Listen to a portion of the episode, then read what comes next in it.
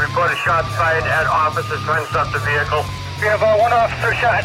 We got shots fired. Sounded like an automatic firearm. Copy, code red, shots fired. We have an active shooter. We have an active shooter inside the warehouse. Now it's Shots Fired with your hosts, T J Kirgin, Dinah Death Milberg, and the lovely Crystal Powers.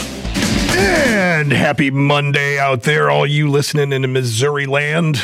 T J Kirgin here, a k a. Sig Glock and Cold. I'm your wo- local warlord, and uh, now begins a beautiful week of fighting against tyranny and fighting for uh, for the rights to party with your firearms. The second Amendment is at stake. The the uh, midterms are just about twenty days away, and there is a lot on the line. There's a lot of news this week, and uh, a lot of good things, a lot of bad things, a lot of things that make you go, hmm. And I guess we'll just we'll just jump right into it. Uh, federal firearms licenses are being revoked at levels by the A T F, alcohol, tobacco, and firearms, what what President Biden calls the A F T, because he's an idiot. Um, F F Ls, federal firearms licenses, are being revoked at an at a at a high at a rate that has not been seen for sixteen years. They're enforcing what's called a zero tolerance policy. We've talked about this on the show before, and it's causing mom and pop shops, gun shops that, that are owned by husbands and wives, grandmas and grandpas across this country. Uh, they're losing their livelihood because an employee forgot to write down a serial number properly, didn't dot his I's, didn't cross his T's. I've heard actual stories of this. And the thing is, when they revoke the federal firearms license, With with there, there is a potential to be appealed. There is an appeals process. Zero tolerance. You make one mistake, no forgiveness. We revoke it, but there is an appeals process. The problem, the same guy that presides over the appeals process is the guy that signs the F F L revocation. Does that does that sound like it makes a lot of sense? So this guy's going to say, yes, I'm revoking your F F L. And then he is the one that presides over the appeals process. So in your appeal, you have to make him change his mind that he's already put his name on that piece of paper. I believe it's the director of the A T F is the only one that can sit on the uh, the appeals process. I don't have that name in front of me, but it is happening, and it's happening every single day, which is one of the reasons why at Tactical S H Asterisk T in Saint Peter's, and in Clearwater, and in Orlando, we sell guns, but we don't sell them in the store. I am not going to give these guys one inch of power over me, one inch of influence over me, one inch, because when you give them an inch, they take everything. That's how it works. That's what we're seeing with gun laws. But let me explain to you what we do and how we do it. So we do sell guns on the internet. You can order a gun right now on our website at shop dot tactical s h asterisk t dot com. Although there's no asterisk in it, you got to put the vowel. Or just Google it, you'll find us. You can go to the guns tab. You can look up something like a tac nine or you know A K forty-seven from Zastava, or uh, you know maybe a, a Franklin binary lower with an S B A three arm brace on it. Ooh, spooky! It goes rat-a-tat-tat, and it's got an arm brace. You can order those things from, from our website. And what happens is when you order it from the website, you choose what F F L you want to receive that gun at. This is how ordering guns online works. Liberals try to lie to you and say there's some sort of online loophole, but that's not at all how this works. So when you order it from our website, you say, okay, I want to deliver this to, let's say uh, you're in Saint Charles, you want to deliver it to Ultimate Defense, right? And so you order it from us, our manufacturer or our distributor or our fulfillment warehouse takes that gun off the shelf. They write down the serial number. They transfer that gun to the gun shop, in this case, Ultimate Defense. And Ultimate Defense calls you, says, hey, your gun's here. And then you come in and you fill out a forty-four seventy-three. This is where all the risk is, because if you don't fill out the forty-four seventy-three properly, if you make a mistake, for example, I heard the other day that someone's license got revoked because instead of uh, instead of putting nation of residence as United States of America, they just abbreviated U S A. Well, evidently that's not allowed. It's got to say United States of America. And so if Ultimate Defense doesn't catch that typo, that's your fault, they lose their license. But if if you don't make a typo, or if you do and they catch it and they correct you and they get it all taken care of, then that gun gets transferred to you after your NICS check to make sure you're not a prohibited person and you're not going to have to have a waiting period. Now, if you are a prohibited person, you shouldn't be trying to buy a gun, because they are now enforcing that if a prohibited person attempts to buy a firearm and is denied, then Ultimate Defense, or whatever the gun store is, has to report your address that you showed on your state I D to the A T F and tell them that you were trying to buy a gun. So if you're a prohibited person because you have a oh, felony conviction, or you know you're uh, you're part of an ex parte order of protection, you know th- then they're going to come knocking on your door and asking you questions and potentially charge you with a crime. But we don't do all that. So so we don't do the forty-four seventy-three at Tactical S H T. You can come in. You could actually pick up an A-Rex tactical, look at it, dry fire it, point it at the wall, feel it, pull the trigger, do all the things as long as you're safe about it. And, uh, and, and that's a demo gun. You just can't buy it and take it with you. You say, okay, I want that. And then we have it shipped from the warehouse to the gun shop closest to your house. That way they could be the ones to take the risk of losing their license in order to sell you that chunk of metal. Now, why am I talking about all this? Because I've talked about it before.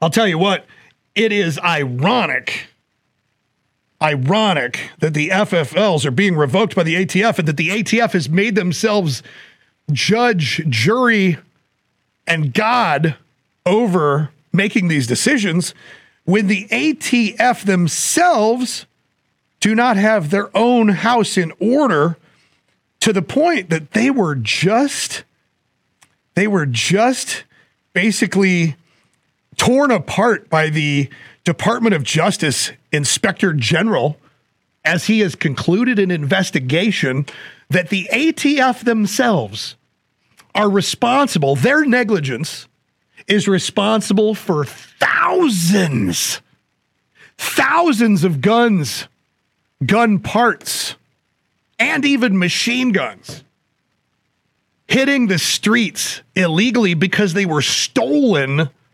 from them. You heard that right. The A T F had an employee at their disposal division, what they call the N D B, Nora David Bravo, the N D B, which is the A T F National Destruction Branch. This is where guns and gun parts go to die after they run through the court process. So your guns have been seized, or let's say, oh, how about this? When they revoke an F F L, that F F L has to immediately get rid of all those guns to another F F L, or the A T F seizes all of them. We could be talking millions in inventory here. So the A T F on a regular basis is seizing firearms. Tons and tons of firearms, both from criminal elements that are arrested on the street and from legal, law-abiding American entrepreneurs because they didn't dot an I or cross a T. Those guns then go to the N D B, the National Destruction Branch, which is in Martinsburg, West Virginia. This uh, this led in twenty nineteen to thousands of guns being stolen from that building by a contract security guard. That's right. A fifty-two-year-old contract security guard was found guilty of stealing not just one, although his conviction is for just one. His conviction is for the possession of a stolen firearm and selling a stolen firearm, although he was responsible for thousands. That was his plea deal. They ended up giving him one hundred sixty-eight months in federal prison, which is pretty substantial, I guess. It's at least almost a little over ten years, ten to twelve years. And uh, maybe it's fifteen, I don't know. The um, they this guy, over a period of time, stole thousands and thousands of guns and then sold them to people all over the country, I guess on the internet. I'm not sure where or how he sto- stole them, but we're going to dive into that coming up next. And we'll talk about what the Department of Justice is doing to slap the pee-pee of the A T F for this negligence. And nobody's revoking their license. You know, inflation sucks. Inflation has hit the gun industry hard. But fortunately, the inflation that we experienced is, for all intensive purposes, over. Which, if you're an in, you know, if you're an entrepreneurial type, enjoy the study of capitalism, enjoy economics like I do, um, I would say that the gun industry and the ammunition industry may very well be a K P I, a key performance indicator, or an early indicator of inflation.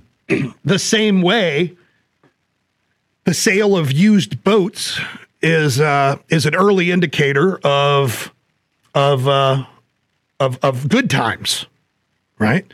So everybody knows when things get bad, alcohol, ammunition, drugs, things like that, sale goes up, you know. Alcohol is fairly inflation proof because you're going to buy it no matter what it costs because it's, well, it's addictive. But ammo, not so much. You can actually say, ugh, it might be addictive for some, you know, with the dopamine release, but you could actually say, you know what? That stuff's getting pretty expensive. I don't think I'm going to go to the range for a while. And that's what we've seen for a while because last year we had inflation. We saw five five six ammo get up to a dollar per round.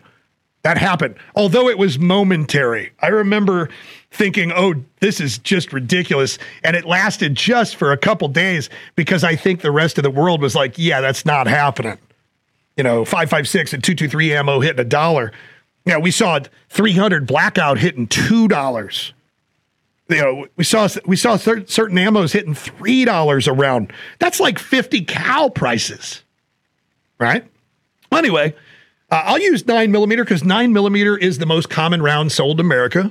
It's the most common self-defense gun in America. The nine millimeter, the one that Joe Biden says removes the lungs from the body. Well, nine millimeter, back in the good old days, used to be about twelve dollars, twelve ninety-nine a box. Like a good deal on nine was like twelve to fourteen ninety-nine a box for fifty rounds, which basically put it at about twenty-five, twenty-six cents per round, about a quarter per bang. Well, during inflation, we saw nine millimeter hit well over fifty cents, sixty cents per pew. And, uh, So that, you know, it doubled in price, it tripled in price. And over the last several months, we've seen it fall and fall and fall and fall as supply chain issues were solved by capitalistic surges in inventory. Everybody went out and said, oh my gosh, we need to bring in more nine millimeter, and just, just imported and imported and imported. And everybody started running their machines as fast as they could, as soon as they could get the components, the primers, the cases, the powder, those projectiles. And once they did that, next thing you know, we have a surplus in the market. That's how this stuff works, right? And so now there's a surplus that's causing the ammunition prices to fall, which is bringing us to the other side of inflation. We are now at the bottom of the valley of inflation. We are back to pricing pre-inflation, pre-COVID nineteen, pre-riots, pre-millions of first-time gun buyers buying their first guns. All those things added to that inflationary situation. But we're back. We're back. We may even be a little low right now. I, I'm telling everybody, if you were, if you were patient enough to not stock up on ammo during the crisis when everybody thought it was going to never be available again. Even me, in some cases, I, you know, I had those beliefs. I thought, you know what? This is this is a real problem. But you know what? If you were patient and you didn't overdo it during those times, this is the time to buy the ammo. I tell people, invest in precious metals. Buy brass, buy copper, buy lead. And, you know, what what do you do? What's the best way to buy an investment? When it's low, right? If you buy ten thousand rounds at nine millimeter right now, you're going to pay about twenty-five hundred bucks for it. And if we have another ammo crisis in the next couple of years and you don't need that ammo, you could probably double or triple your money. Now, I'm not giving you financial advice. I am I'm definitely not somebody to follow for that. But you know what? In addition to investing in precious metals like brass and copper and lead and stainless and things like that, I also believe in hedging my inflation bets by investing in gold, silver, and platinum. Gold, silver, and platinum. Those are the real precious metals, right? I'll tell you, when I was a kid, I was a coin collector. You know, I've always been into guns and bullets, but I was, I've also always been into money. Uh, and when I was a child, I collected coins. I loved going to my grandma's house because I would search her drawers, her wooden drawers at her old desk for, you know, old quarters and old pennies and old dimes and nickels. And oof, if I found a silver dollar, one of those Morgan Head coins, you know, I'd go look it up. I'd see how much it's worth, and I'd try to identify what quality is this coin. Is it a V F sixty, you know, or whatever. I don't know, remember what the, the terminology, but I used to really enjoy collecting, researching, valuing coins, and then watching those values change over time by getting that new book. This is before the internet. I'd have to go get that new coin value book every year. I'd spend hours looking at my pennies and my nickels. And what's funny is that coin collection that I, that I had when I was a child is probably worth about five or ten thousand dollars today. And it's still in my closet. You know, it's got such sentimental value. I'll probably never sell it. If I sell that, we got big problems. But I'll tell you what, I have started doing something else to hedge my inflation bet uh, that is almost as much fun as that coin collecting when I was a child, and it's not sentimental. So if I do need to sell it, I can. I signed up for a company called the Bullion Box. They're actually fans of Tactical S H Asterisk T. And uh, these guys reached out to me years ago, and I signed up for it. And every month, you know, I send them money, and they send me a box, and in that box, there's stuff. It's one of those subscription box services. You know, I got a box that's empty. Now I got a box that's in the box. I got a bag that's in the box, and I got a card that's in the box. The card tells me what's in the bag and in the box, so I can identify it.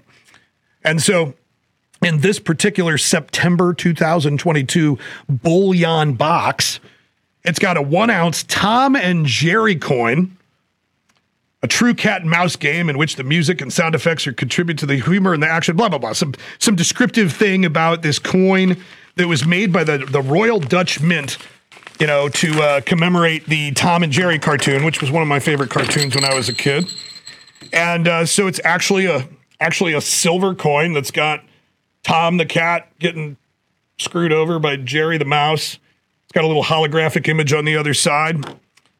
It's also got in it an Australian Lunar Year of the Tiger coin. Uh, it's actually a coin with a white paint on it. It's got the uh, Queen Elizabeth the Second on the other side. Super cool, extremely neat graphics on these coins. Then there's a ton of silver bars in this thing. And a ha- uh, one-tenth of an ounce, five dollar gold American Eagle is also in here. So a little bit of gold, a little bit of silver. Got another uh, uh, a full gram of silver and uh, a one-ounce silver Libertad uh, from uh, from Mexico, Mexico. So uh, that's that's all in there. And then I've got this Year of the Tiger lunar thing. This is in a box. I know you guys on the radio can't see this. But, you know, I've been meaning to open this thing for days, and I keep forgetting to do it. So I wanted to do it on the air with you guys. So this is uh, the, the the Australian Lunar Year of the Tiger.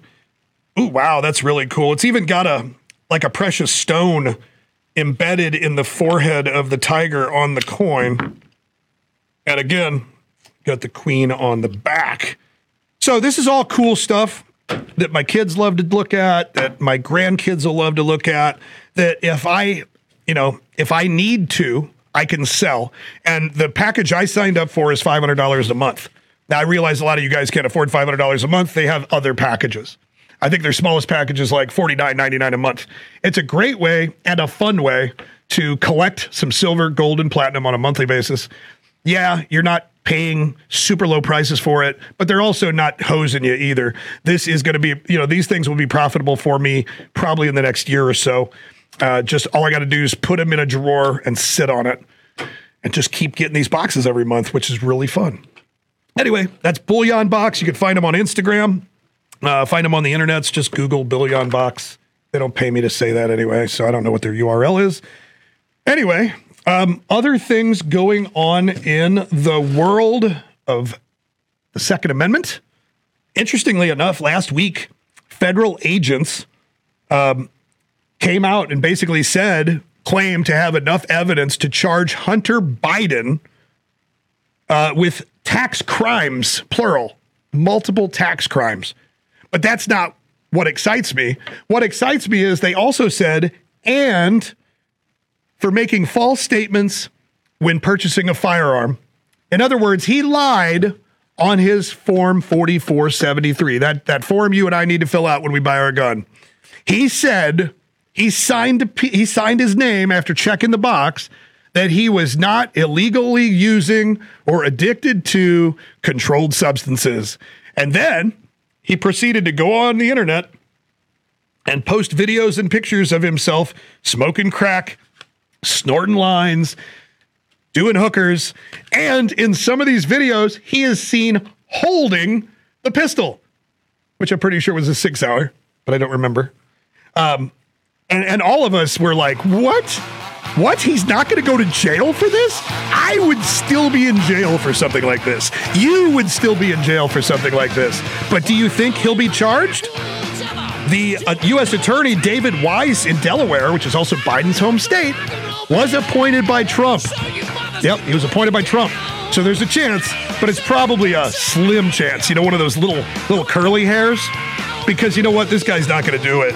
He's, he's going to let this slide. He's not going to ruin his career. You know, I love it when court cases help support the Second Amendment. I love it when, you know, when the, a judge decides on the, you know, in, in favor of your rights to carry a gun. Sometimes, um, as we've seen lately with uh, a judge very recently deciding that, uh, a federal judge deciding that, you know, preventing someone from carrying a gun because they're under felony indictment is unconstitutional. Uh, you have to be convicted of the felony in order to no longer be able to carry a gun, which is also a stupid law. Um, you know, I, I think it really should have something to do with if it was a violent crime or a crime committed with a gun, then yeah, you lose your gun rights. But if you're, you know, if you if you had a felony for, I don't know, wire fraud or some some sort of white collar crime, I, I don't think you should lose your gun rights, the ability to protect yourself for the rest of your life. You don't lose your right to vote, right? So why would you lose the right to, to bear arms? Now, in this case, though, this is a new court case out of New Jersey, and it's one that's got me scratching my head. You know, this one's kind of crazy. So this this man who was twenty-one at the time of a traffic stop in New Jersey. Now, you know, in New Jersey, there's all kinds of gun laws. You, you know, there, you're not allowed to just go carrying a gun in New Jersey. And, uh, and so he gets, uh, during the traffic stop, there, there's four people in the car. It's night. The windows are tinted. And the officer asks the driver to, uh, to roll down the windows for officer safety. Okay. Then the next thing you know, he says, he smells marijuana, of course, because he made him roll down the windows. So now he's got probable cause to search the car, but he asked the driver, hey, can I search your car? I can smell marijuana. The driver's an idiot and says, yeah, you go ahead and search the car. And so he gets the four guys out of the car. And during that subsequent search for officer safety of those four guys, uh, this one twenty-one-year-old was found to have a Beretta nine millimeter in his waistband. Now get this. The Beretta had one bullet in it. Just one. It was chambered. Yep. Yeah, because carrying a gun without a bullet in the chamber is really stupid, and it, it's it's you might as well carry a hammer. But this guy, this uh, this guy had one bullet in the gun, and uh, so he gets arrested, and they're gonna they're charging him with uh, possession of a, a firearm, yada yada yada. He's looking at somewhere between four to eight years in prison. Oh. And by the way, he was already on probation. Now, that's the part that makes me scratch my head here. So, in a court case, his attorney tried to get this thing thrown out, um, saying that, you know, the uh, the search was unfounded, you know, the rolling the windows down was, was not a, a valid request from a law enforcement officer, blah, blah, blah. Um, the court found that uh, that it was, though. Said that, you know, the officer taking steps, those steps to protect himself during a night traffic stop dealing with multiple people uh, was allowed. So um, this thing goes to the appeals court, right? So his, his attorneys appeal it. And in the appeals court, um, some more information comes out. Um, in the appeals court, the attorney for the defendant uh, tries to use the necessity defense. So the necessity defense in New Jersey is that, uh, you know, you absolutely needed that gun. You, there, there are certain, there are certain times when the gun laws in New Jersey don't apply, and there is a, a necessity defense. I'm pretty sure all of us can claim a necessity defense, but nonetheless, this kid who was on probation uses the necessity defense. Why? Because he was a narc. He was a snitch. And I, yeah, I know you guys are thinking snitches get stitches, but this guy, he's a, he's a narc, and he's a narc for that police department that pulled him over. And evidently when the, when they, you know, this all went down, uh, obviously this is not a, a, a good character, right? He's, he's probably, you know, in trouble with drugs or crime in some way. Otherwise he wouldn't have ended up a snitch and he wouldn't be on probation. Right? He's probably on probation for a lesser charge because he snitched. It doesn't say whether he was on probation for a felony or not, because that's the part that's got me wondering, hey, wait a minute. How does a felon in possession of a firearm have the right to necessity? But nonetheless, in the appeals court, uh, he describes the situation as that the police failed to protect him as a snitch from other bad dudes. And that since they put him back on the street, he tried to move out of the state because he feared for his safety, but he could not. He couldn't move out of the state because he's on probation. And when you're on probation, you're not supposed to leave the state. He then admitted to obtaining a gun a few days prior, and he knew it was loaded with only one bullet because he had a plan. He had a plan, and his plan was not to hurt anybody. But he just wanted to fire that gun one time if they came after him so that he could it could distract them and run and flee. And you know what that one bullet would have done, right? It would have hit a baby in a house or in a stroller a block away. Nonetheless, um, this guy says that uh, that he had been jumped twice and had the S H asterisk T kicked out of him because of being a snitch. And uh, so this appeals court literally sided with him, saying that there was an imminent and compelling emergency. And uh, by doing so, he assisted the police in performing their duty to protect the public. Through no fault of his own, his cooperation with the police led to him being beaten up twice and fired upon in his own community. This is from the judge's decision. Defendant was acutely aware that other individuals in the community wanted to hurt or kill him because stitches get stitches. We find more than sufficient evidence to conclude that the threat to the defendant was imminent and compelling and raised a reasonable expectation in the defendant that he would suffer physical injury, if not death. The defendant's plea to law enforcement for assistance went unanswered. They failed to protect him. He tried to move out of state to avoid the threat. However, he was unable to do so. The defendant also in, changed his local residence to avoid encounters with the attackers, but that didn't work. He was they followed him, and he was attacked at his new home. Consequently, it said he faced a crisis with no opportunity to avoid um, repeated assaults until he was severely injured or killed. A jury should hear those arguments and then decided the deci- the decision said. Uh, yeah. So this guy literally got let off of this firearms charge in New Jersey because he was able to show necessity, because the police used him as a snitch in a criminal investigation and they failed to protect him. So he was going to be Barney Fife and walk around with one bullet in his gun to protect himself. What do you think about that? What do you think about that? I'll tell you what, subscribe to this podcast, watch it on YouTube, uh, and leave me the comments, or go to the app, you know, the ninety-three point three app, and leave us some comments about what you think about this guy getting getting the uh, necessity uh, granted by the judge in New Jersey, and uh, what you think that's going to lead to in other gun cases with uh, criminals. Talk. We'll talk later. I'll be back tomorrow.